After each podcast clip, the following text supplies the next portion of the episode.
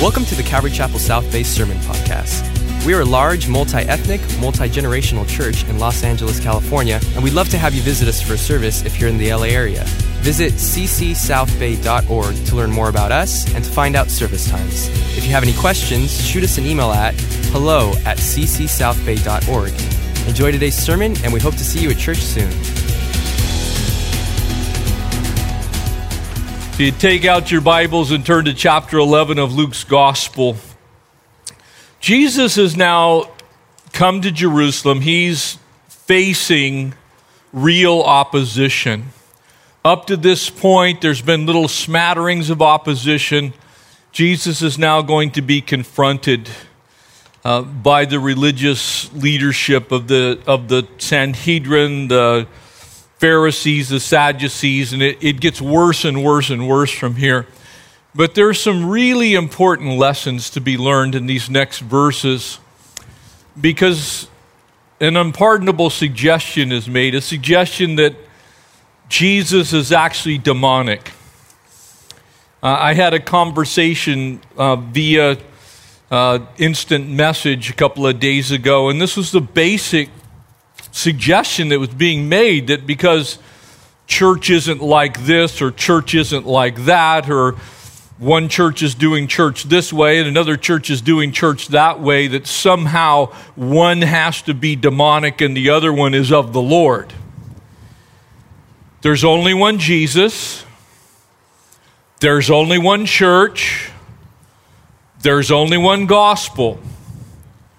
The church is God's people. It is not that building. Everybody understand what I'm saying? That building is not the church. You're the church. We are the church. And in that sense, Jesus is now going to instruct the church. And he's going to correct a little bit of wrong thinking.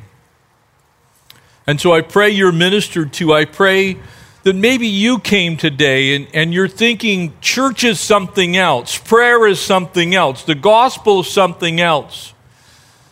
That the Lord would speak to us today and that the Lord would set us back on track.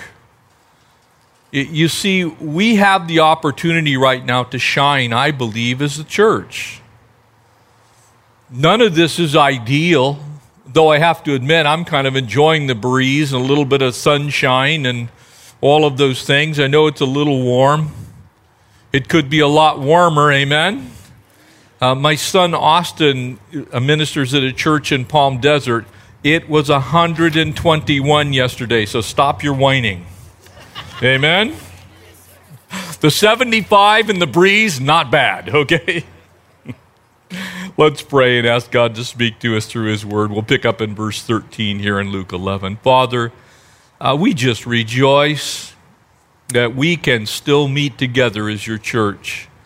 And so, God, we ask that you would take your word now and empower it by your Spirit. Spirit authored it, so, Lord, we're asking the Spirit to empower it. Holy Spirit, come and fill your people with, with praise filled hearts, hearts that are inclined to listen and understand what you would say to us today. We ask these things in Jesus' name. Amen. Now, I don't think this personally pointed at any of you. If you then, being evil, that's a pretty strong statement, amen? Speaking to those that were confronting Jesus, know how to give good gifts to your children. In other words, the example here is a human father. We've just had Jesus instruct us on prayer that God is good and he is generous, amen? God is good and God is generous. Two G's you can put down in the margin of your Bible. God is good and God is generous. If God is good and God is generous and you who are evil, because let's face it, we human beings have some issues, amen? Know how to give good gifts to your human children is another way to understand that. How much more will your heavenly Father give the Holy Spirit to those who ask Him? Now, I want to pose a question to you. Hopefully, you, you all can answer it. If what is in view here is the Holy Spirit in the life of the believer, which it is, and everyone who is an actual believer has the Holy Spirit, and the chief gift that God wants to give is actually the work of the Holy Spirit in your life, if God is good and God is generous, and Jesus is now saying, you as believers are going to receive the Holy Spirit, how do you think that the church can end up completely divided? How do you think that the church can get so messed up? How, how, do you think that we can end up fighting each other instead of blessing one another and loving on one another? I can tell you the answer to that. We stop listening to the Holy Spirit and we start listening to all kinds of things. And that could be everything from the gossip that's in our communities to, to the voices of your relatives when they come over and they've got some new tidbit of something they got to share with you. Anytime it is contrary to what the Bible clearly teaches, we have a problem. That includes our politics. That includes all of our individual views about certain things. When they contradict the work of the Holy Spirit, we're going down a bad road. And so Jesus is going to set us straight a little bit here because there's only one Holy Spirit. That Holy Spirit is God, and that Holy Spirit was given to you to indwell you the moment you said yes to Jesus. So we all have the same guidance system, and it's God's guidance system. He's speaking to us. Verse 14, and as he was casting out a demon, and it was mute, so it was when the demon had gone out that the mute spoke and the multitudes marveled. But some of them said, He cast out demons by Beelzebub, the ruler of the demons, and others, testing him, sought him a sign from heaven. But he, knowing their thoughts, said to them, Church, underline this, please. Because, like very few other times in our history, I think the church needs to stop arguing and start coming together for the right things, for the cause of the gospel, for the kingdom, for the sanctity of the word, for the power of prayer and praise. Every kingdom divided against itself is brought to desolation. Every kingdom divided against itself is brought to desolation. Every kingdom divided against itself is brought to desolation. That would include the kingdom of God. If the kingdom of God and the children of God are divided against themselves, ultimately we become waste or desolation. Why? Because there's exactly one church. Now, we're not talking about the expressions of the body of Christ. Church is we're talking about the church. There's only one. There's only one group of people on this planet called the redeemed of the Lord. We've all been bought with the same blood, purchased at the same cross. Every one of us is in the same family. So if a kingdom is divided against itself, Jesus is saying, You're in trouble. How will this kingdom stand? Because you say, I cast out demons by Beelzebub. If I cast out demons by Beelzebub, the Lord of the flies, the Lord of desolation, actually the Jews believed it to be the Lord of the dunghill, by whom do your sons cast them out? Said, Look, we, we have a problem here. Therefore, if they be your judges, but if I cast out demons with the finger of God, then surely the kingdom of God has come to you. This unpardonable suggestion. Context is helpful here. Remember what Jesus said look, if any of you ask for bread from your father, is he going to give him a stone, a fish, going to give him a snake, an egg, going to give him a scorpion? You, you, you see what Jesus is saying? Look, there's a difference between God and man. But if you, being man, know how to give good gifts to your kids, how much more do you think the Holy Spirit in you is going to provide goodness in the body of Christ, in God's people? And I think this is so important for us today. Because I, am getting emails, I'm getting texts, I'm constantly seeing people who, who are, I believe, part of the body of Christ, and they're shooting at another part of the body of Christ. They're, they're in essence cannibalizing the one kingdom because there's only one kingdom to come. There's only one will to be done. It's expressed in all kinds of different ways, but we're all God's kids.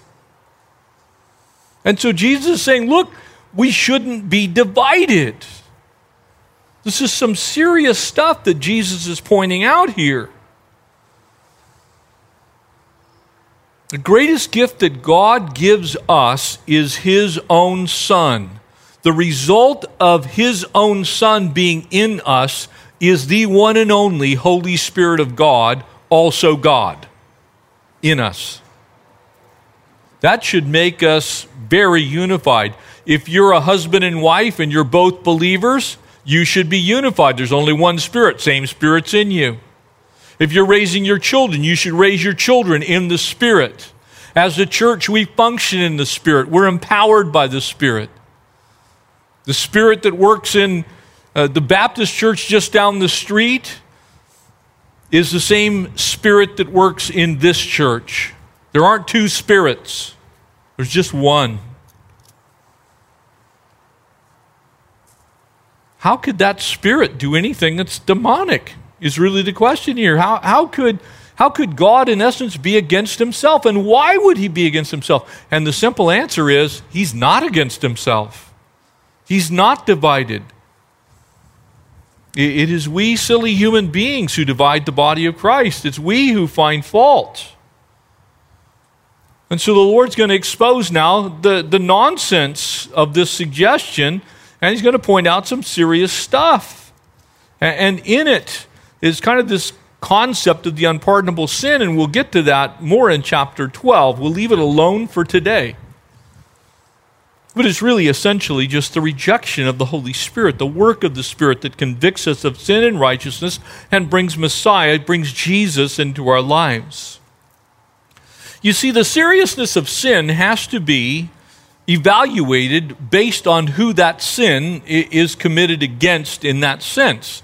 And because all sin is sin against God, when we sin, we are sinning against the highest authority in the universe, the top dog. You, you see, if, if you were in the military and you happened to be a soldier, and, and maybe you and a, and a fellow enlisted person get into a little bit of a scuffle and you kind of duke it out a little bit, there's not going to be a whole lot of penalty for that.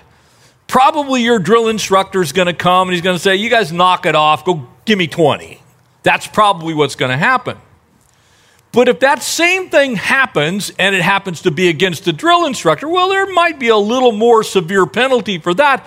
If it's your commanding officer, it's going to even be worse. If it's against the general, it's going to even be worse, probably going to result in prison time. And if you did that same thing on the front lawn of the White House, you're probably going to get shot by the Secret Service. Why am I telling you that?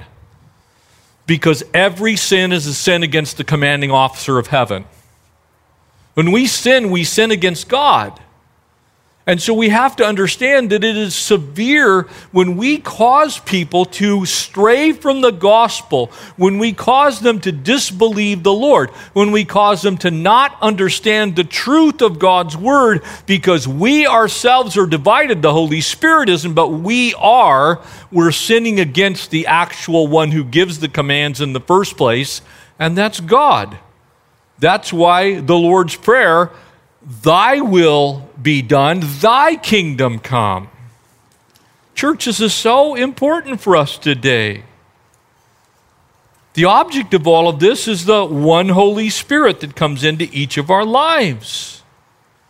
And so, in that sense, we have to be very careful what we say for God and certainly what we might say against God or against God's church or against God's people. And I want to tell you, it's easy to get caught up in our little factions. There is so much news going on right now, and it's the headline stuff. And some of it involves the church. I'm asking you in Jesus' name do not get involved in that speculatory thinking about the body of Christ. It is of no value whatsoever.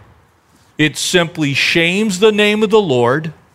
It does absolutely no good for the kingdom, and I believe it's a sin against God. So let's do what God has called us to do, and that is to represent the one true King, the one church that we're all a part of, the one Holy Spirit that speaks to all of us. That's why Jesus said, Look, I, every sin, every blasphemy of men will be forgiven you. Matthew's gospel puts it there in chapter 12. It'll all be forgiven you, but when you go against God Himself, there's no remedy for that. And so let's not divide the body of Christ by saying, well, you know, that church is of the devil. That church isn't doing it right. Any church that sets out to, to in essence, with its purpose to demean another church, and we're not talking about false teaching, we're not talking about cults, but another Bible believing church, when that church calls out other churches, it demeans the Lord.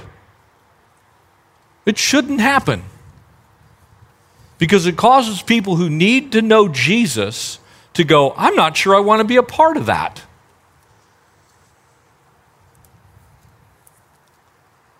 It comes down to a state of heart, church.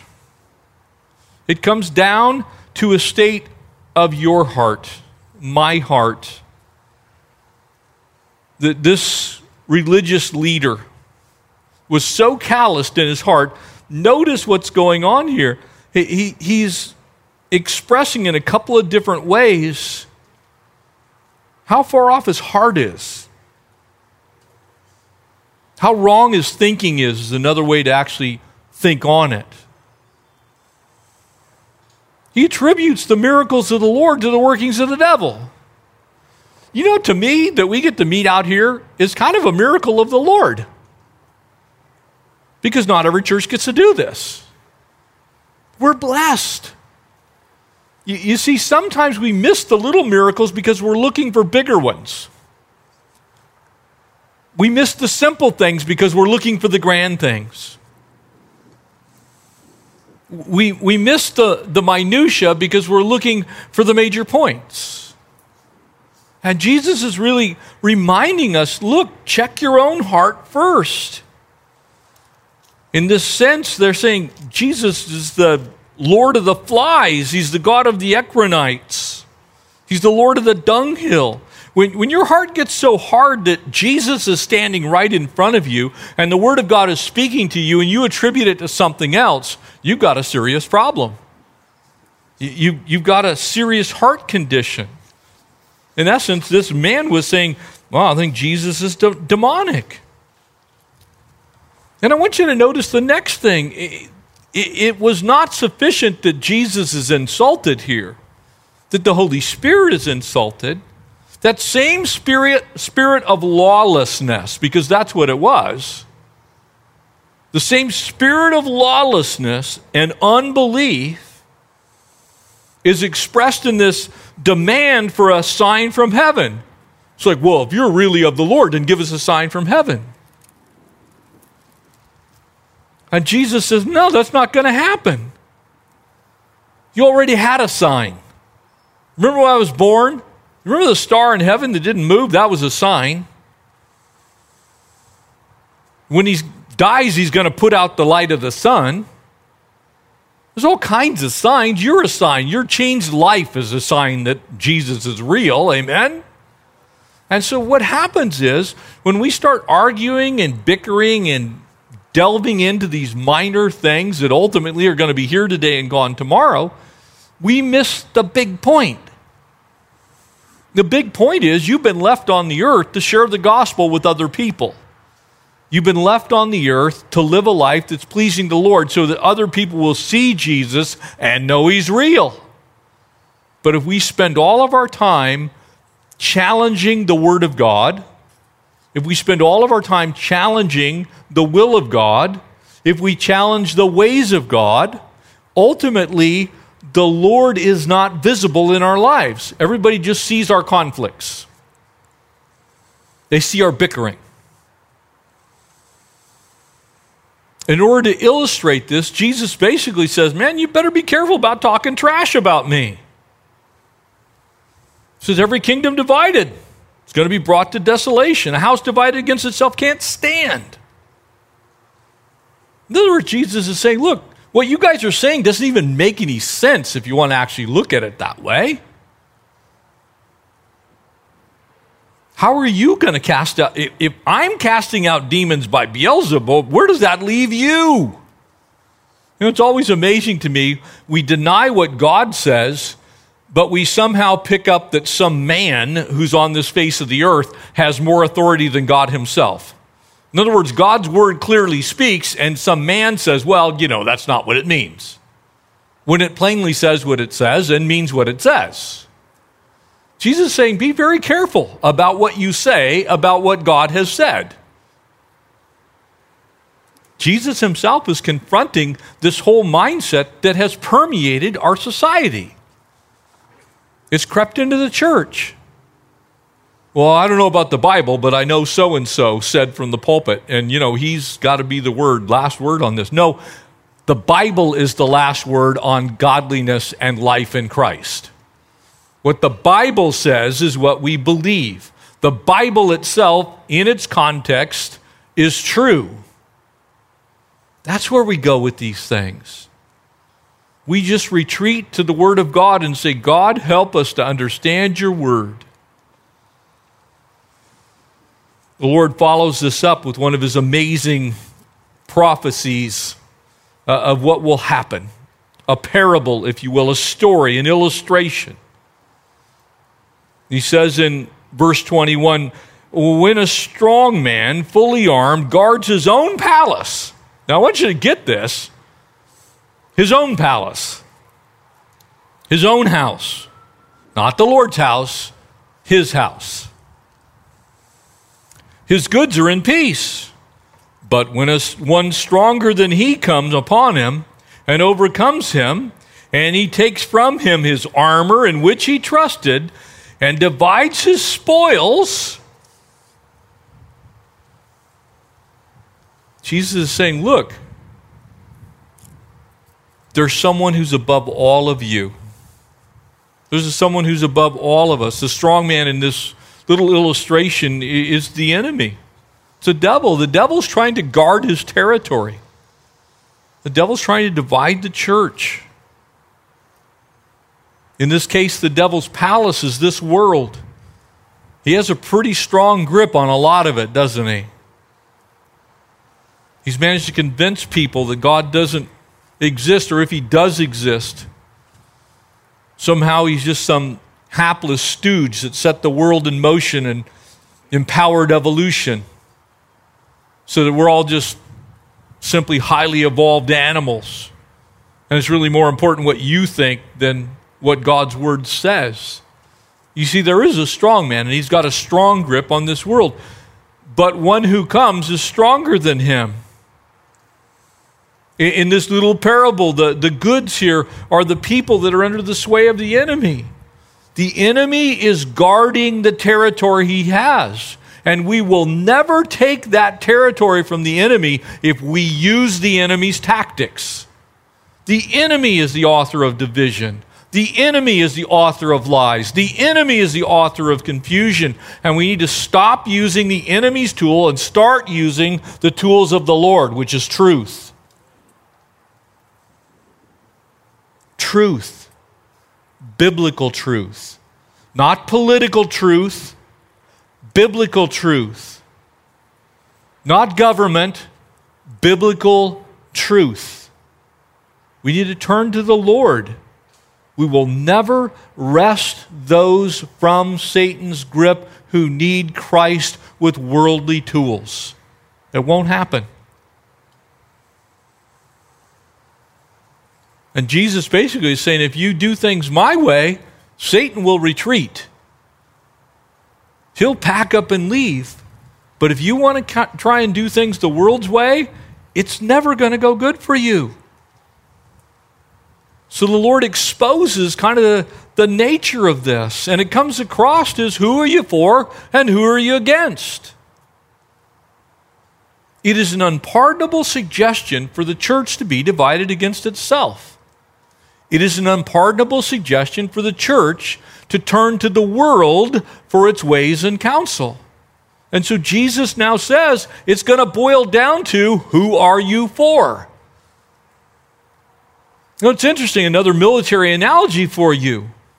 One of the highest crimes you can commit in the military is guess what? Treason.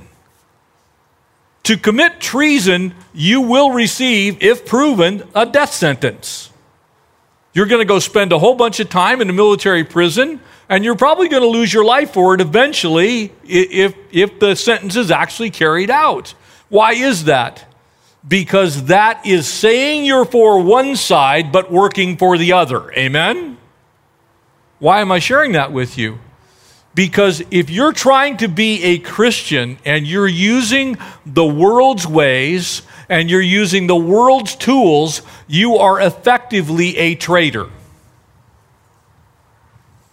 Now, I'm not trying to harm anyone's soul right now, but I am saying to you when God has an opinion on something, when He's spoken on it, when His word is clear, when we take up some other opinion, when we go some other direction, we are joining the enemy in His work.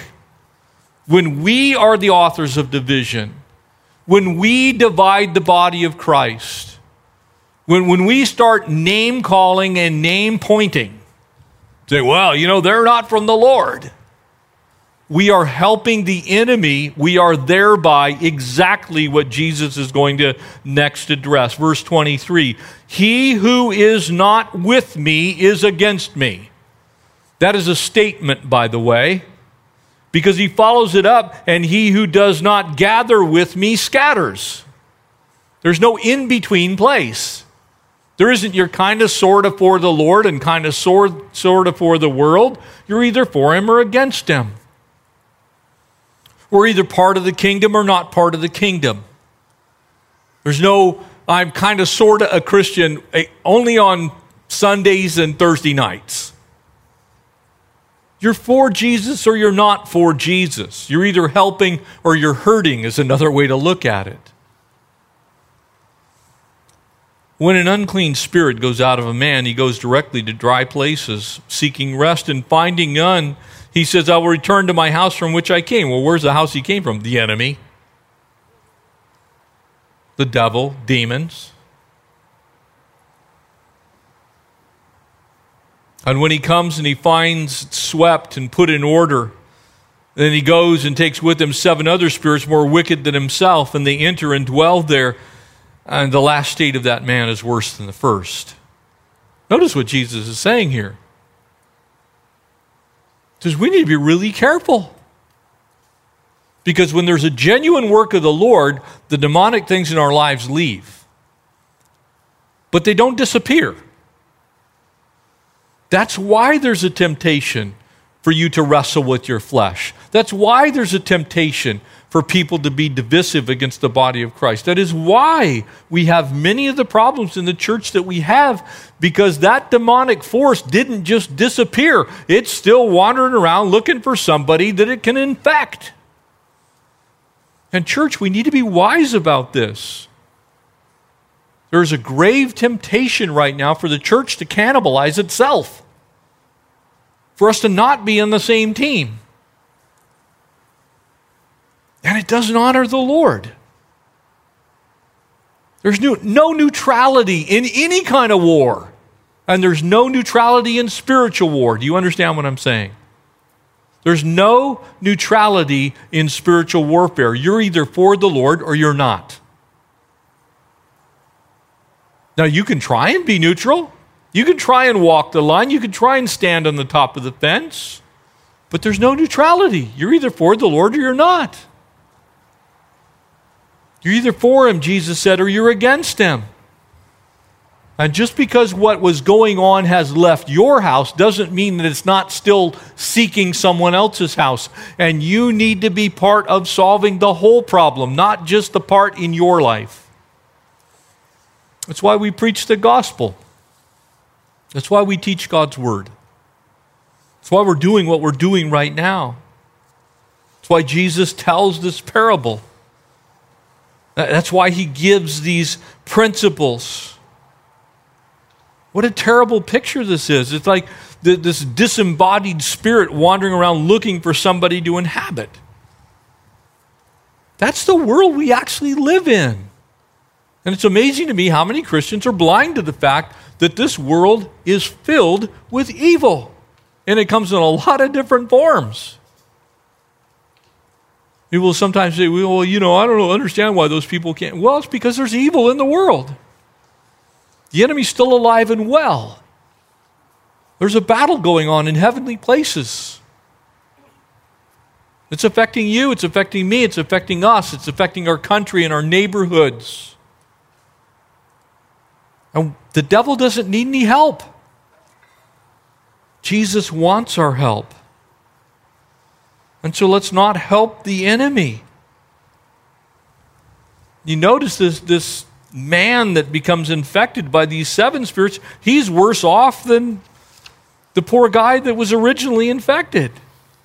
When we help the enemy, sometimes we compound the problem. When we help the enemy, sometimes we compound the problem. The devil doesn't need any help doing his work in this world. When we help the enemy, sometimes we compound the problem. If I'm not loving and kind, if I'm not generous, if I'm not like God is, if I steer away from the truth of what God's word says and I go towards public opinion, anybody figured out that there's an awful lot of public opinion floating around in our country right now? You want a public opinion, you can go, you know, you can probably order a few dozen of them on Amazon. They'll come to your door tomorrow. You can, you know, pull them out and dwell on them.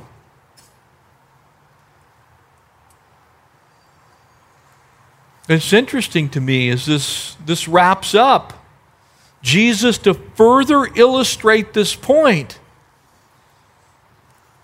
says something, and I, I don't intend to offend anyone today. If you have a background in Catholicism, this is going to be a little hard to hear, but it's from Jesus. There's only one God, He's in three persons. There's only one Savior, His name is Jesus. There's only one power source, it's the Holy Spirit. And those three are the ones to whom we pray. We pray to God the Father through Christ the Son, empowered by the Holy Spirit. The Bible does not anywhere say, nowhere does it say, that we should be praying to or through anyone else, including Mary. Notice what Jesus says. Verse 27 And it happened as he spoke these things that a certain woman from the crowd raised her voice and said, Blessed is the womb that bore you and the breast that nursed you. It's a distraction. It's like now here comes this lady that's coming in. It's like, well, let's let let's praise Mary. Let, let's speak about how great she is. Jesus is like, mm, no, not exactly. It was a compliment, to be sure, but it was also a distraction.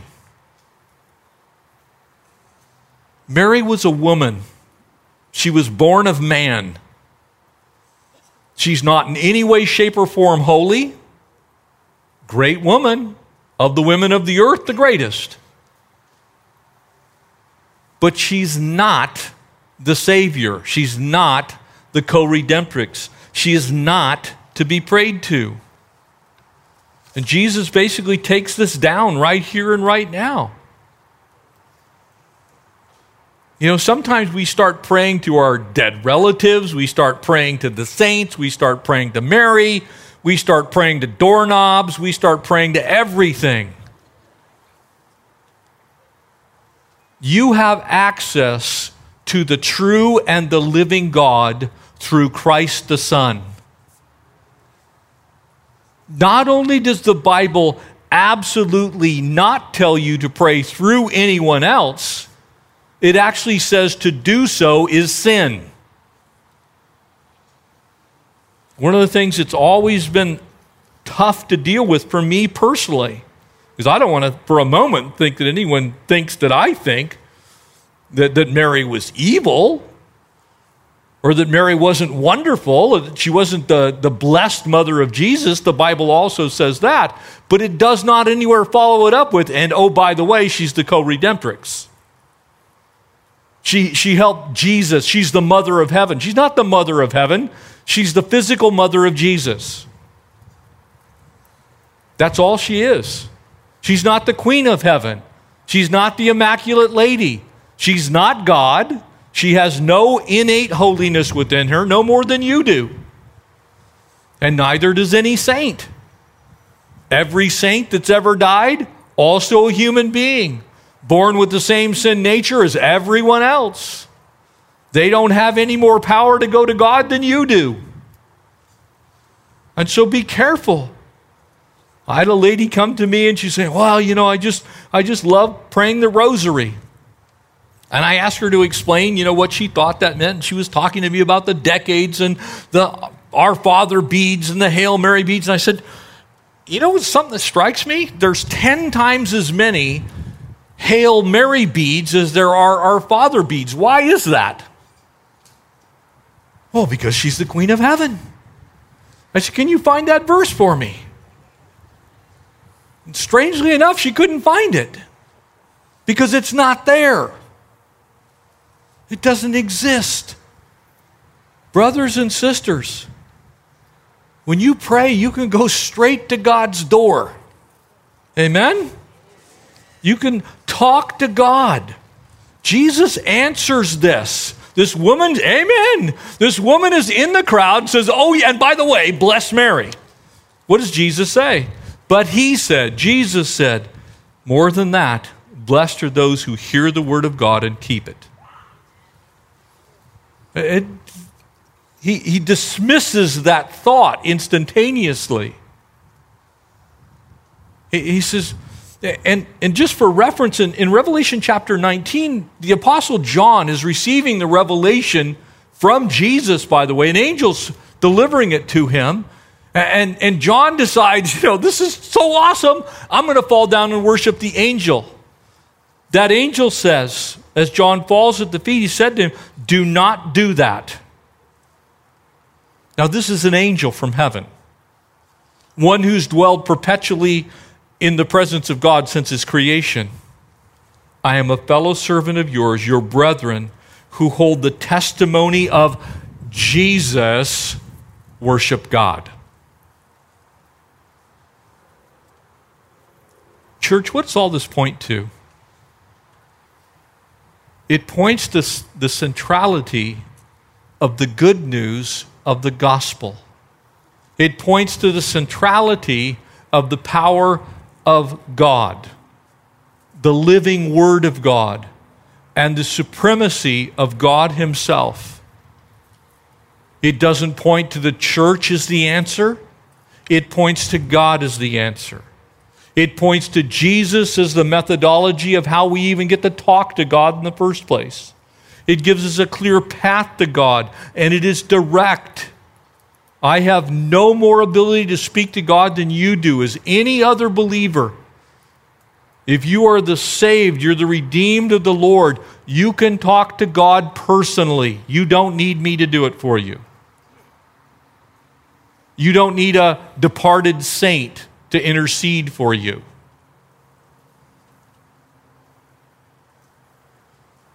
We need to get this right. Because what happens is we start to give credit to saints, or we give credit to Mary, or we give credit to our church, or we give credit to our pastor, or we give credit to our way of ministry, or we give credit to something else. The moment we give credit to something else, we take credit away from Jesus. And we want to give all the credit to Jesus. The only reason we're doing what we're doing today is because Christ died for us. Amen? Amen? Let's get that right. Church, it's, the church needs to stand right now united as the body of Christ. We're the body of Christ.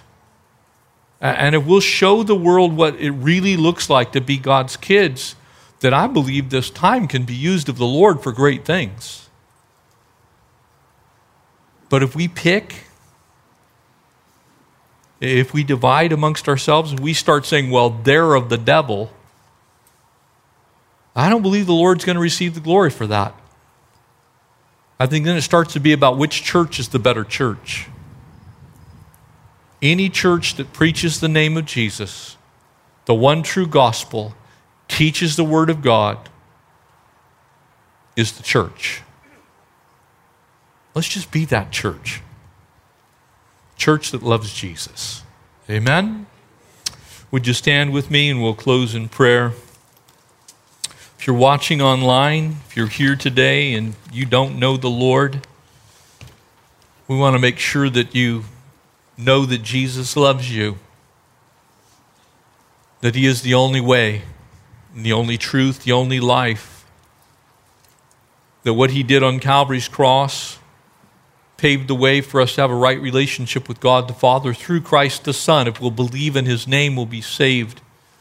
And so, our ushers and greeters that are at the exits, our team online would be delighted to pray with you personally, but I want to pray with us today that, that we would live gospel lives, that our lives would count for the King.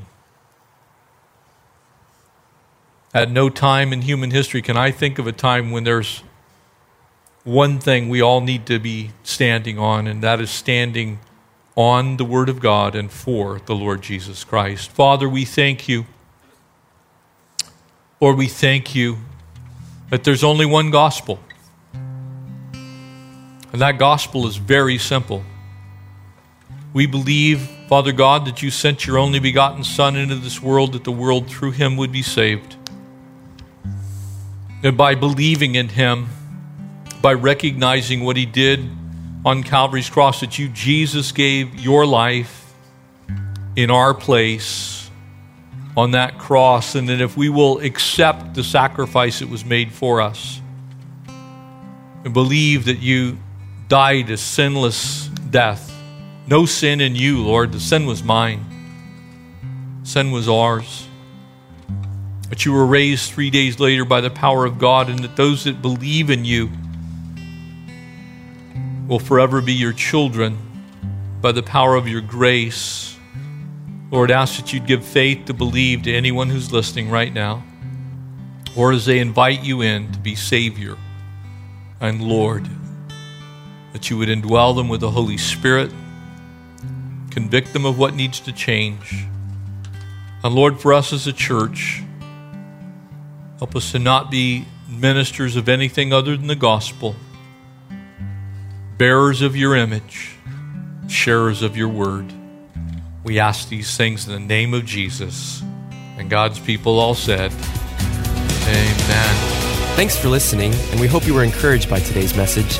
If you have any questions or just want to check us out, make sure to visit us at ccsouthbay.org. God bless you guys, and we'll see you next week.